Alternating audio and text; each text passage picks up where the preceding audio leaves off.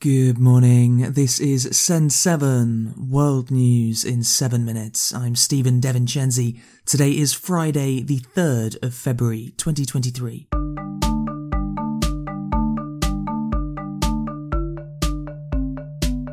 Starting in Europe today, the European Central Bank and also the United Kingdom's Bank of England both raised interest rates by 0.5% yesterday. Christine Lagarde, the head of the ECB, said that another rise of 0.5% should be expected in March in order to tackle inflation.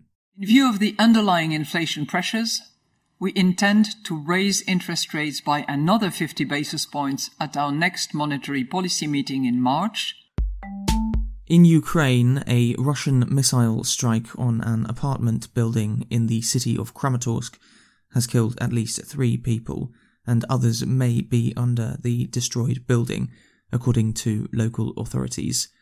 Two other missiles hit other parts of the city. European Commission President Ursula von der Leyen visited Kiev yesterday for the fourth time since Russia invaded Ukraine last year Von der Leyen said that Ukraine was fighting for democracy against authoritarianism.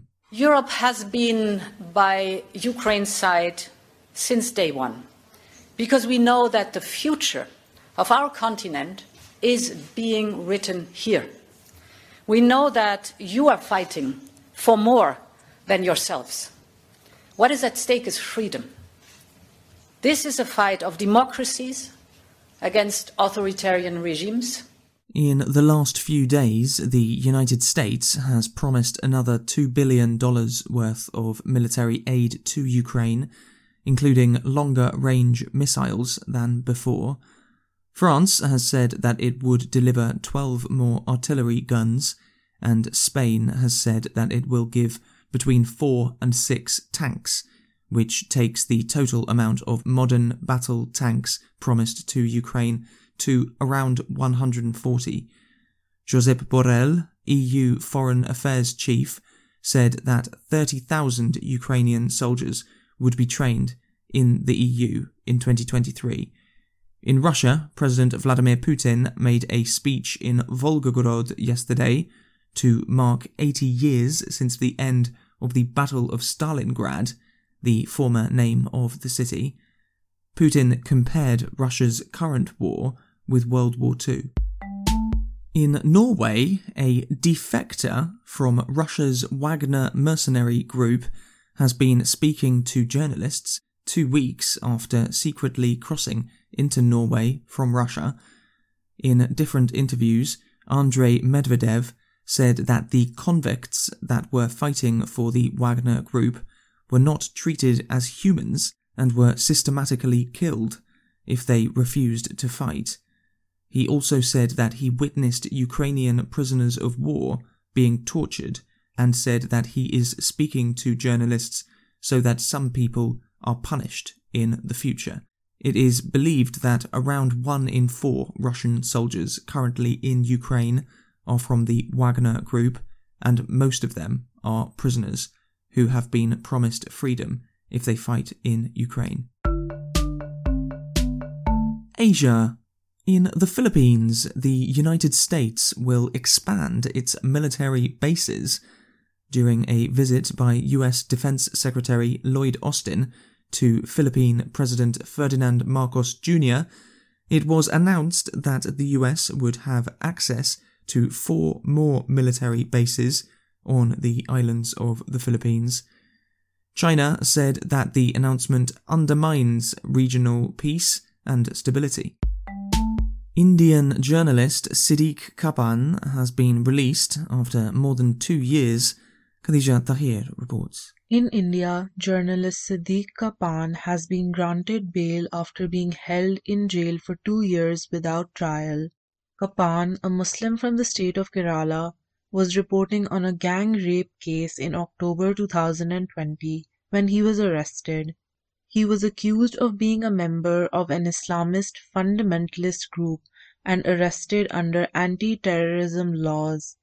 Human rights groups have said that Kappan's arrest is an example of a decrease in media freedom since the government of Prime Minister Narendra Modi took power in 2014.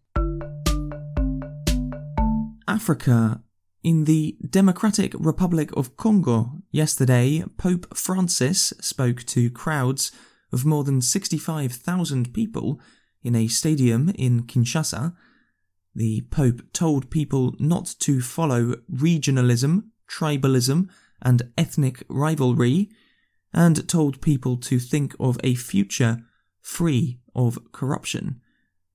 Today, the Pope will travel to South Sudan, where he will be joined by the Archbishop of Canterbury, the leader of the Anglican Church. Over 11,000 Nigerians are taking the oil company Shell to court in the UK. The Nigerians say that Shell damaged their communities and way of living, particularly through oil spills, which damaged farms and contaminated drinking water. Yesterday, Shell reported profits of almost $40 billion, its biggest profits ever. America's in Belize, a prisoner who has been held at Guantanamo Bay has been released. Majid Khan was held by the United States for almost 20 years in different locations, including Guantanamo Bay, the US military prison on the island of Cuba. Khan, who is Pakistani Saudi Arabian, plans to stay in Belize. And Brazil is planning to sink its own ship.